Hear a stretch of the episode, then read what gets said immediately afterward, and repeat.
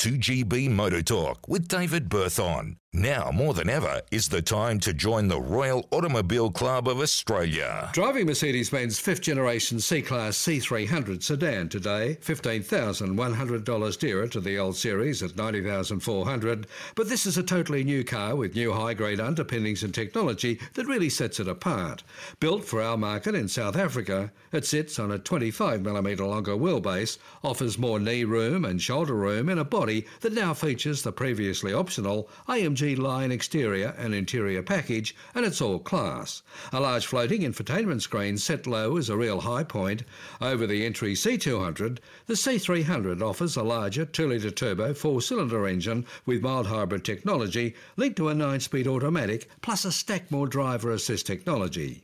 Five different drive modes, a fully adaptive suspension on 19 inch alloys with 35 series tyres that provides a somewhat taut yet acceptable ride. Two disappointments the lack of a spare wheel of any sort with our current potholed roads always a concern, while road noise on some coarse surfaces can get a little raucous.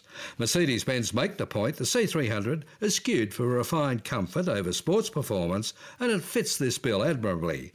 Yes, it now costs significantly more, but new technology takes it to a new level. Economy 7.5 litres per 100, warranty 5 years unlimited kilometre. I'm David Berthon.